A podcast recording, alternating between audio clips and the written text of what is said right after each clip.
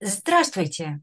Это подкаст «Тогда и сейчас» и я, Тереза Джерфес. Мой гость сегодня возглавляет московское отделение Amnesty International, отделение которое было закрыто российскими властями в 2022 году.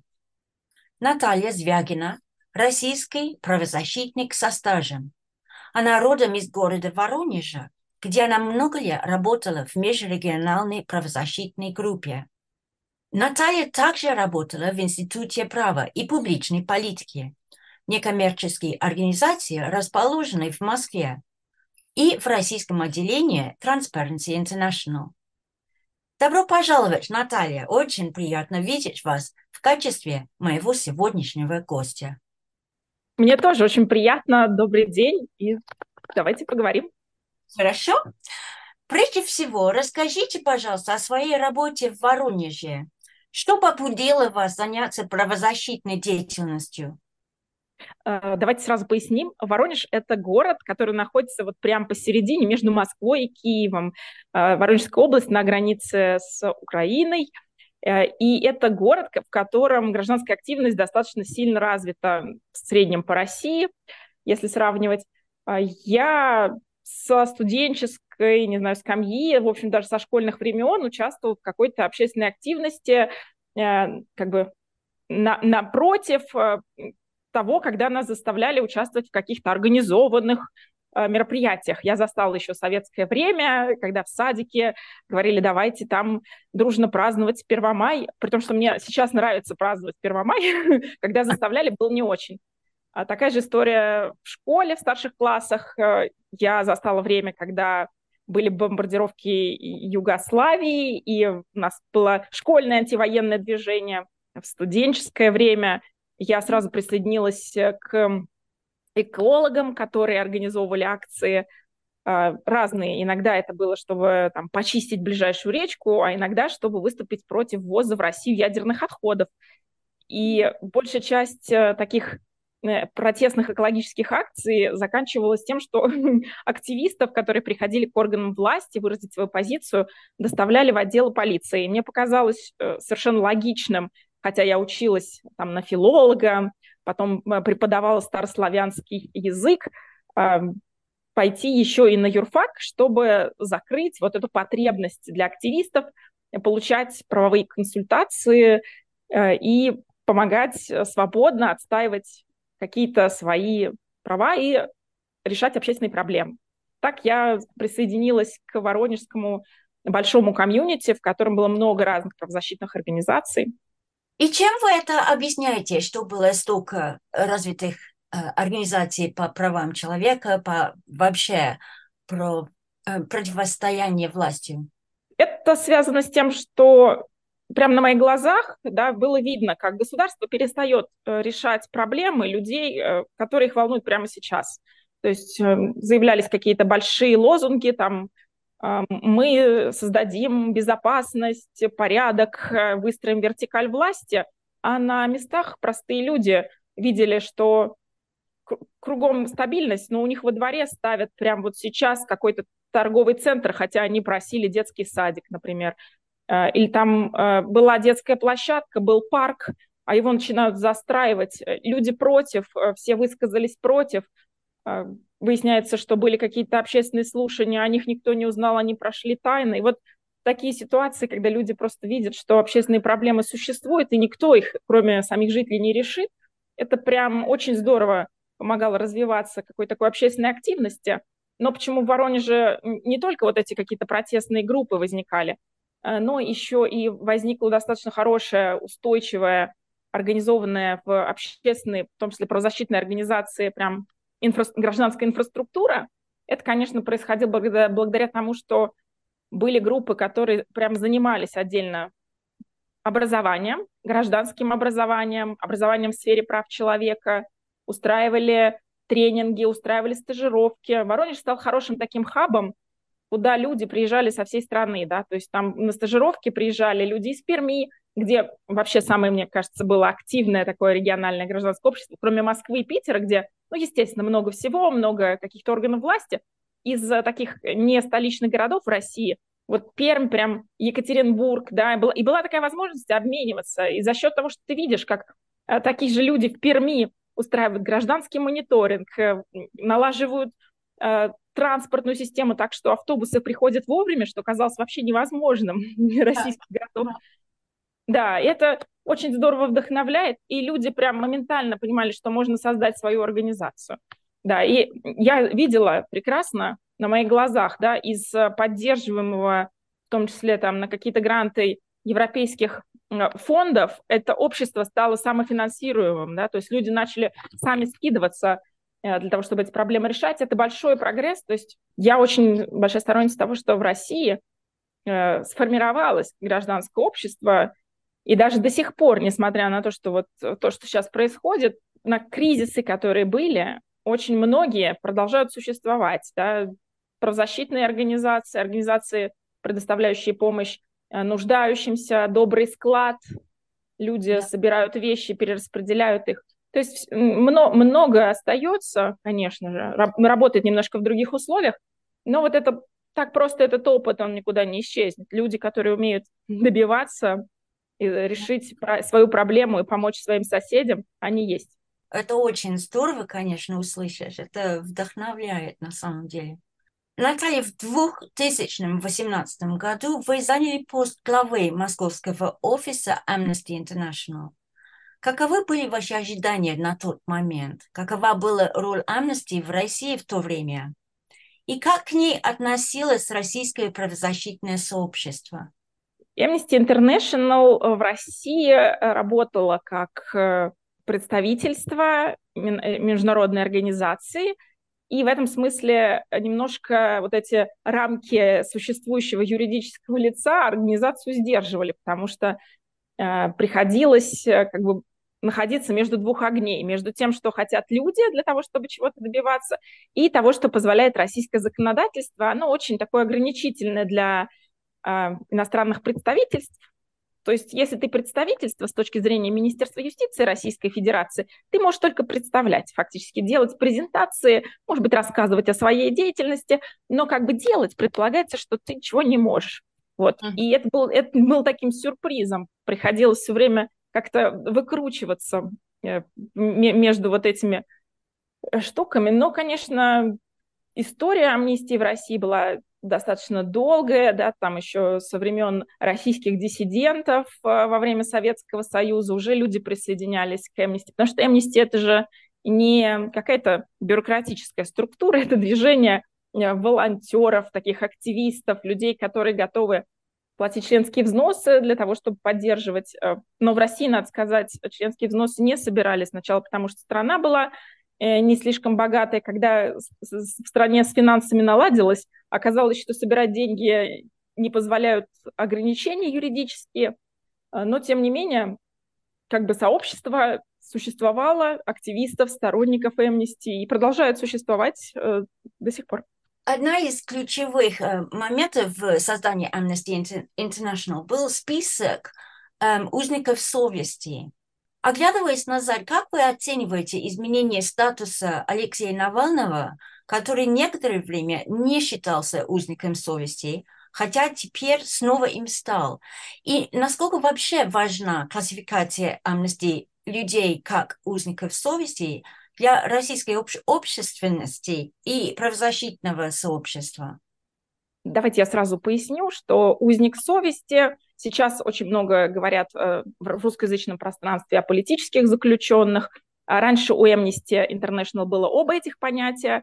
Узник совести как бы такое более обширное, политически заключенный, как бы более конкретное, когда давление связано с э, политической какой-то активностью, может быть, общественной тоже как трактовалось как а, политическая.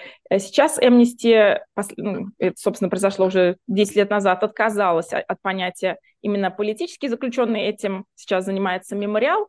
А узник совести отличается тем, что здесь как раз не всегда обязателен политический компонент. Здесь мы можем немножко шире смотреть на ситуацию, а, потому что иногда людей преследуют вообще не за их политическую позицию, а скорее за их э, даже иногда сущность. Да? Вот если а сейчас мы видим давление на ЛГБТ-организации. Вот Минюст пытается не знаю, осудить, признать экстремистами никогда не существовавшее движение, международное ЛГБТ-движение. За что? За, за то, что люди просто вот ну, такие родились, да? Или какие-то еще взгляды, там, культуры, например. Вот Евгения Беркович написала, там, поставила пьесу вместе с Светланой Петричук, да, получается, что они наказаны вовсе не за политическую деятельность, да, это просто Э, какое-то культурное событие, которое кому-то показалось неправильным. Э, и в этом смысле узник совести э, статус по-прежнему важный, особенно когда все очень сильно концентрируются на вот этой политической позиции, потому что все-таки преследования, они, как мы видим, носят гораздо более такой распространенный характер. Что касается ситуации с Алексеем Навальным, по нему, конечно, организация делала несколько раз уже заявление еще до того, как его встретили в аэропорту в России вместо того, чтобы с распростертыми объятиями, с хлебом, солью сразу же доставили его в СИЗО. А, было понятно, к чему дело идет. Собственно, до этого несколько раз Амнистия выступала против давления на его организацию, на его сторонников, а, выступала против того, чтобы давили на него самого. В частности, на сегодняшний день организация возглавляет Аньес Каламар, а, на момент отравления и расследования эпизода с отравлением Алексея Навального Аньес а, была сотрудницей ООН, то есть человеком, ответственным за подготовку для ООН доклада по этому случаю. Она его презентовала в рамках специальной конференции а, в ООН. То есть как бы Amnesty International знает о том, кто такой Алексей Навальный, просто сам в глобальном масштабе. Э, сказать, что с самого начала как бы, его называли узником совести, э, я не берусь, мы всегда аккуратно подходили к тому, как, как э, его именовать, но было очевидно, что его преследуют за политическую деятельность, потому что он, очевидно, и выступал самым открытым, очевидным критиком действующего российского а, правящего режима, и, соответственно, вот это политическое давление было очевидно. А, здесь э, Amnesty International всегда прямо об этом говорила. А, после уже вот этой ситуации и тем более сейчас, когда Алексей Навальный после всего этого события прямо сказал, что он не поддерживает те взгляды, которые э, вызывали противоречия, он прямо назван узником совести, и это тоже важно, да, потому что действительно человек, ну, делает очень много, даже находясь э, в заключении. Он по-прежнему остается такой фигурой, которая знаковая для российского общества. Так что, на ваш взгляд, именно вот это звание, если хотите, и, и нахождение в списке имеет до сих пор вес и в России, и в мире? Людям это важно, особенно людям, которые оказались в ситуации давления. Да, по-прежнему люди показывают, э, прикладывают к судебным материалам судебных дел информацию о том, что да, они находятся под наблюдением международного сообщества, а, и это не только как бы звание, это поддержка, поддержка простых людей, да, потому что в, в чистом виде просто раздавать э, как ордена э, э, это звание бессмысленно, да, это же в первую очередь оказание поддержки людям. Поэтому, да, Amnesty International гораздо менее щедра в раздаче каких-то номинаций, но за каждым таким номинированием следует компания общественной поддержки, глобальная компания. В марте прошлого года, 2022 года, российский регулятор СМИ заблокировал доступ к русскоязычному сайту Amnesty International. Как это влияло на вашу работу в России? Так, смотрите, по поводу сайта тут вообще было забавное. А, дело в том, что э, один, у Amnesty несколько сайтов эм, было, ну, потому что понятная ситуация, Э, просто как в какой-то момент мы сайты обновляли, потому что менялась э, мода на то, как сайты должны выглядеть. И один из сайтов был заблокирован на два года раньше. Мы этого вообще не заметили. Ну, просто обнаружили это потом. Мы думали, ну, просто мы перестали за него платить, наверное, он уже там сам собой закрылся, а потом мы нашли его в списках закрытых сайтов, и, ну, мы этого ну, реально не заметили, потому что Э, в наши дни сайты работают как визитка на всякий случай, да, это не источник информации для людей, люди не ищут сайты, люди пользуются социальными сетями, и в этом смысле, да, гораздо более чувствительным для всего российского общества является ограничение использования социальных сетей, да, в России на сейчас заблокированы э, Инстаграм, Фейсбук, э, были попытки множественные заблокировать Telegram, и в этом смысле те санкции, которые делает и российское государство против социальных сетей, и социальные сети тоже, да, то есть те, кто хочет, может получить доступ к Фейсбуку, например, через VPN. Это сложно. Очень многие э, теряют этот доступ. В России с переменным успехом работают эти ограничения. Иногда даже вот можно из России зайти на Facebook, но люди уже привыкли к тому, что вроде как все заблокировано, и уже сами реже заходят, пессимизированы. Но при этом сам Facebook тоже ввел ряд санкций. Например, в России нельзя делать таргеты. Да? Раньше Amnesty International, например, свои новости. У нас очень большие социальные сети по меркам российских некоммерческих организаций. Если у политиков они там вообще есть огромные, такие, что там миллионные, по несколько миллионов подписчиков, для десятки тысяч для, для организаций, которые действуют в России на русском языке, которая общественная организация, тем более правозащитная, ну, в этом смысле самая крупная с точки зрения социальных сетей тоже была организация, мы не, мы не можем сейчас тоже делать никакой таргет. Раньше мы, например, проводим мероприятие где-нибудь в Хабаровске, мы могли пригласить людей, э, кто смотрит Facebook в Хабаровске. Сейчас это все невозможно сделать. В принципе, это справедливая мера, потому что, конечно, Кремль бы тоже покупал бы таргет себе э, для того, чтобы вести пропаганду в тех регионах, в которых ему удобнее. В этом смысле, ну, всем закрыли, ограничили доступ. А в апреле того же года российские власти лишили регистрации офис Amnesty.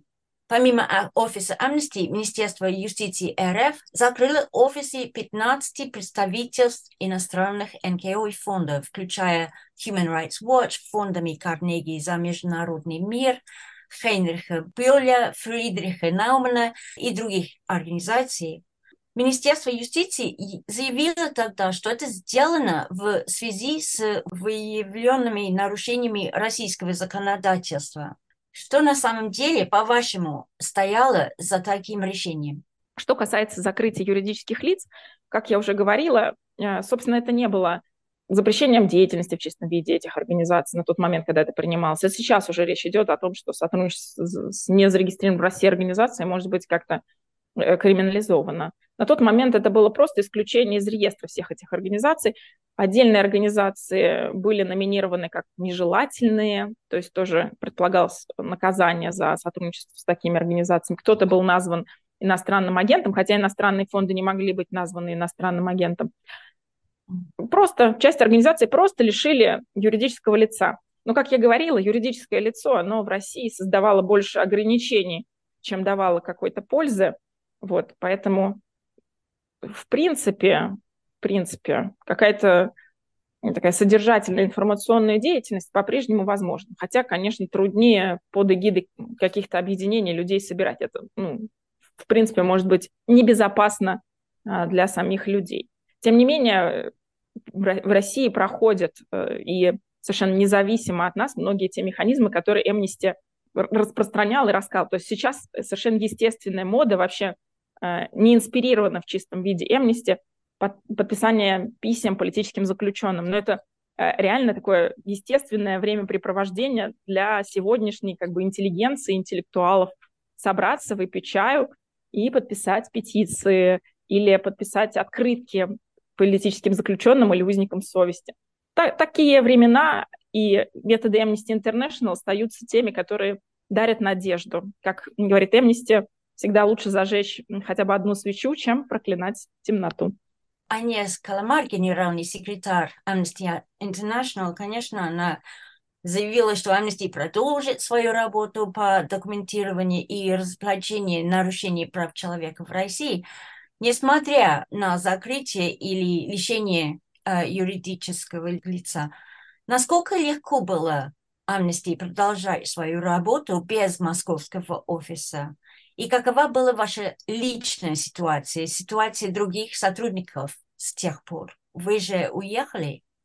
Офис э, в России прекратил свое существование. Да, сотрудники, которые продолжают работу, покинули территорию Российской Федерации. Но, собственно, Amnesty это не сотрудники, да, это не это всего, всего несколько человек. Amnesty это люди, которые никаких денег от организации никогда не получали, а, собирались на собственной инициативе и интересе. Ну, тут как бы большая часть э, тех людей, которые с Amnesty дружила, они так в России остаются и по-прежнему, как могут, продолжают говорить о правах человека, потому что то, что было возможно в Советском Союзе, и сейчас тоже по-прежнему возможно делать.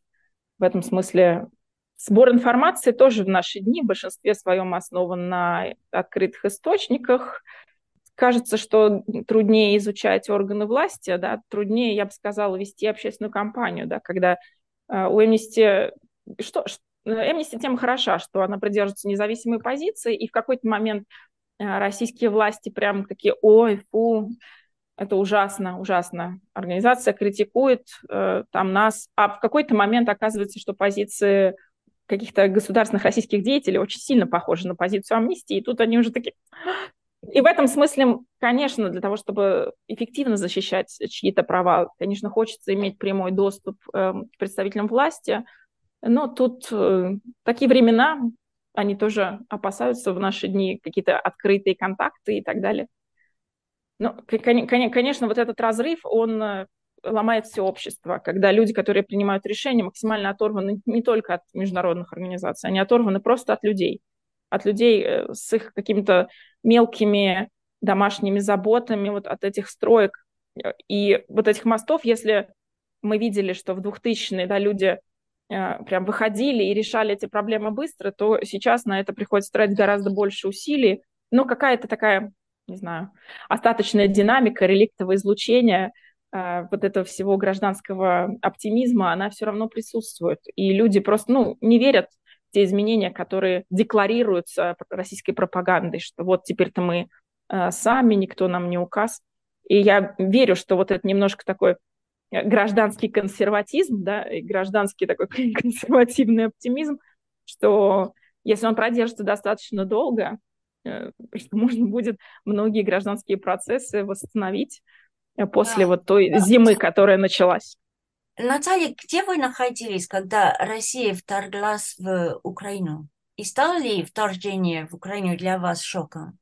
Ну, я была в отпуске, я была в отпуске вообще-то в Мексике, и там были учения, и я смотрела, и мне поначалу показалось, что, ну, плохи дела, плохи.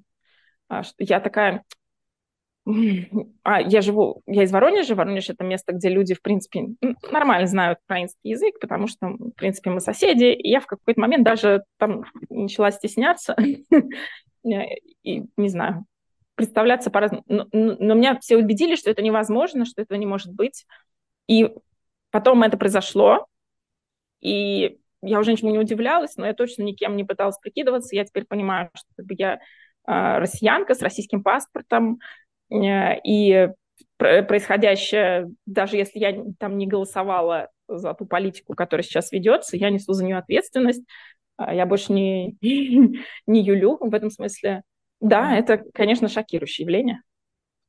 То, что сейчас меры против прав человека в России все больше и больше э, закручивается, по-вашему, это результат войны? Или политика путинского режима в любом случае двигалась в этом репрессивном направлении? Движение это такое сворачивающее права и свободы, конечно, было. Это все тенденции, которые набирали свои обороты 10 лет. Но, безусловно, с началом войны прям произошел скачкообразный переход, изменения из количественных переросли в качественное. То, что мы переживали за какую-то самоцензуру людей превзошло все ожидания. Люди и те организации, которые продолжают работать в России, держат максимально там дистанцию от опасных тем. Кто-то придумывает, это вообще смешно наблюдать, а, люди придумывают для себя какие-то красные флажки, за которые нельзя э, заступать. Люди думают, что вот если мы будем говорить слово «война», нас посадят. На самом деле нет ни одного реально уголовного дела, где людей посадили именно за слово война, да, но люди это придумывают себе, да, думают, что вот если мы избежим этого, то мы вот не перешагнем эту красную линию нет никаких красных линий. Есть а, совершенно какое-то неизбирательное действие законодательства, которое ты не можешь предсказать, которое с каждым днем становится все более ограничительным. А, и это, конечно, не правовое поле уже давно.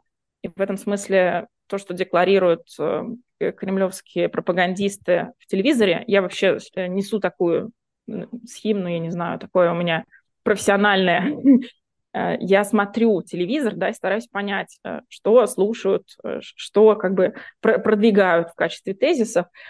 И, конечно же, видно, как вот это ограничение, как идея того, что Россия больше не работает по не, не мир, основанный на правилах.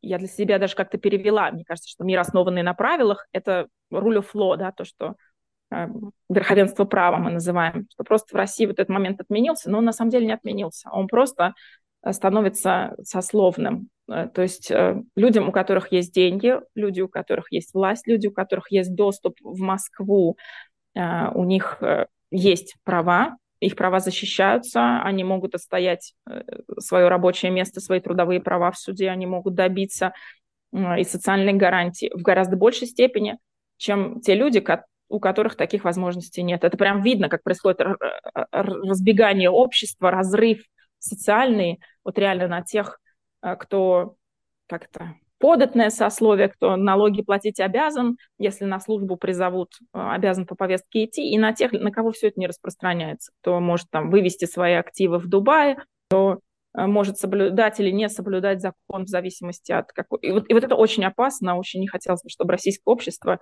ну, настолько расслоилась и откатилась бы в XVIII век. Это, это, это не, не наше будущее. Все-таки для мирового сообщества Россия все еще такая прогрессивная, имеющая опыт социального государства страна.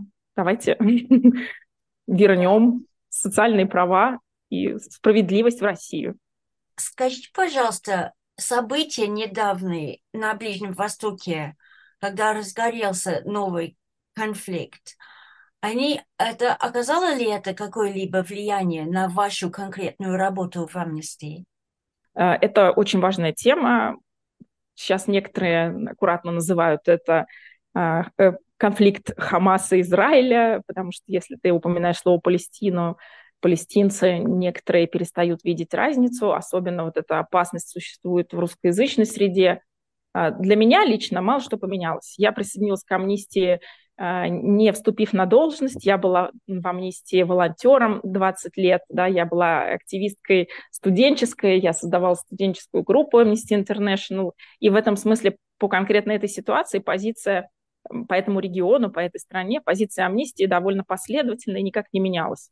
В этом смысле даже важно заметить, что 1 э, февраля 2022 года Amnesty International выпустила доклад Э, в котором э, раскритиковала ситуацию в Израиле, назвала ее апартеидом по отношению к палестинскому народу, по отношению к оккупированным территориям и, сектору Газа, да, получается, что в принципе была запланирована большая международная кампания для того, чтобы исправить реально критическую ситуацию, которая очень сильно наболела к тому моменту в регионе, но Э, события в Украине просто затмили э, всю эту ситуацию. Э, все переключили свое внимание на вот нашу войну в Европе, и поэтому, как ни странно, многие, особенно в русскоязычном пространстве, ничего не знали об апартеиде. Я спросила на влияние на вашу работу в России, потому что, как мы знаем, были такие ужасные события в Дагестане в связи с войной на Ближнем Востоке. Эмнисти увидела ситуацию, Эмнисти, в общем-то, даже обсуждала возможность выпуска заявления а, по необходимости расследовать этот инцидент и рассмотреть его, осудить э, достаточно содержательно для того, чтобы дать понять, что подобные инциденты и какова должна быть реакция на них, что это недопустимо и что, конечно, какие-то проявления агрессии на национальной почве той или иной э, недопустимы. Тем не менее, мы увидели, что расследование ведется, э, что, в принципе, даже как бы достаточно жесткие формулировки, предпринимаются административные меры, поэтому как таковое заявление не было выпущено. Э, но, тем не менее, да, тут в этом смысле Эмнисти никогда, тут надо сказать, не работала по теме языка вражды, потому что свобода слова важнее, да, тут как бы кто-то может материться, кто-то нет, это у других организаций есть вот этот фокус, но, но расследование действительно серьезных инцидентов, особенно где пострадали люди, тут как бы должно вестись, никаких сомнений нет. Ну, многие правозащитники покинули Россию, включая вас. Какова жизнь тех, кто остался в стране, и могут ли они вообще выполнять какую-либо значимую работу? Э, тут мы делим вопрос на две части. Я общаюсь, продолжаю общаться с людьми, которые остаются в России и ведут работу своих правозащитных организаций. Э, совершенно прекрасные старые организации. Им не просто приходится. Э, и российская хельсинская группа, пришедшая на смену московской хельсинской группы, да, продолжает работать. И питерские организации, занимающиеся гражданским контролем, и организации в Йошкар-Оле э, создали даже премию для простых людей, для того, чтобы наградить. Вот 10 декабря наградят людей, которые защищают права человека. Прямо сейчас э, простые люди что-то сделали, и они получат за это премию. То есть работа продолжается. Собственно, и сторонники амнистии продолжают оставаться в России, и наша задача придумать как эту работу вести безопасно э, для всех. А э, как вы оцениваете эм, совсем новые, э, недавние новости о том, что заработает закон-проект о лишении иностранцам что-либо сказать против власти в России? Поняла, это буквально на днях идея появилась, что если иностранец приезжает в Россию, ему дают подписать специальную бумажку, мол, ты будешь лоялен, а, не будешь говорить России гадости, а будешь только хорошее говорить. Ну, это, как всегда, какие-то безумные совершенно идеи озвучиваются. Даже если вы подпишете такую бумажку, что это даст? Иногда можно хорошие вещи, приятные говорить так, что э, начнешь хвататься за голову, что это на самом деле значит. Да, но что это говорит о, вла о властях? Почему им, им это даже нужно? Это, это не показывает о слабости. Я, я этого совершенно не понимаю. Мне тоже кажется, что это не показатель уверенности в себе, потому что это такая культура. В чиновничьих кругах, э, когда ты попадаешь на какую-то конференцию с, с их участием, там не принято, в принципе, друг другу какой-то фидбэк критичный давать. Даже если ты как-то позитивно это форми- формулируешь, типа вот э, тут можно сделать лучше, не то, что приходишь и говоришь, ну вот это все плохо, провалилось, все, уходим. Нет, ты даже пытаешься сказать, люди это воспринимают в панике, и вот этой культуры внутренней э, позитивной критики ее нет. Из-за этого кажется, что критическое слово просто должно не существовать, мы можем друг друга хвалить, а на самом деле просто теряем реальную картину мира, потому что ну, обратная связь с обществом – это то, что держит общество на плаву. Да? Вот, вот эти все законы, которые затыкают людей, заставляют их замолчать, на самом деле просто лишает страну голоса. Страна – это не президент. Э, Amnesty International – это не ее директора или там генеральные секретари. Это простые люди на местах. В этом смысле вот самое важное в любой организованной структуре э, сделать так, чтобы голос простых людей был слышен. И для страны это принципиально, конечно же. И каким вы видите будущее правозащитной деятельности в России? Вы, я понимаю, оптимист, но тем не менее в реалии сложившейся ситуации, как вы это видите? Да, в, ре, в реалии я совершенно четко вижу искажение того нарратива, того как бы э, словарного запаса, который будут использовать люди, которые пытаются что-то защищать. В России по-прежнему формально в законе прописано, там и в Конституции прям во вступлении говорится, что Россия соблюдает права человека, э, и во многих законодательных актах это остается, и действуют должности уполномоченных по правам человека. То есть как бы инфраструктура какая-то, она остается. А, но очень сильно будет вымываться, будет уходить фокус с гражданских прав на социальные права. При этом, понятное дело, что без возможности нормально а, гражданские права реализовывать и социальные права, а, денежки по остаточному принципу, а это требует много денег, да, скорее всего, все, что происходит сейчас, оно не очень позитивно отразится на возможности там, предоставлять медицинскую помощь. Уже есть проблемы там, с обеспечением людей, например, нуждающихся в специальном лечении для диабетиков, в инсулине, возникают трудности, которые невозможно преодолеть без того, чтобы эти вопросы а, публично заявить, без того, чтобы решить какие-то политические моменты, стопорящие э, просто доставку в Россию хорошего качественного инсулина. Соответственно, вот эти сложности, они продолжат оставаться, и в этом смысле для нас, правозащитников, будет очень важно да, показывать опыт, например, растущих процессов по защите прав человека в центральноазиатских республиках, да, там в, Узбекистане мы видим, как развиваются меры по защите женщин от домашнего насилия. Мы видим, как какие-то классные меры по там, защите здравоохранения, по защите, опять же, женщин развиваются в Кыргызстане, да, и это все страны с похожим опытом, да, это все не чуждо э, традиций в этих странах каких-то ограничительных, да, даже больше, чем в России, и в этом смысле э, вот этот успешный опыт наших соседей, да, по, по принятию того же закона о домашнем насилии для России э, становится еще более важным, чем прежде. Большое спасибо, Наталья. Было очень интересно с вами пообщаться, и я очень благодарна. Спасибо, Тереза, мне тоже было интересно.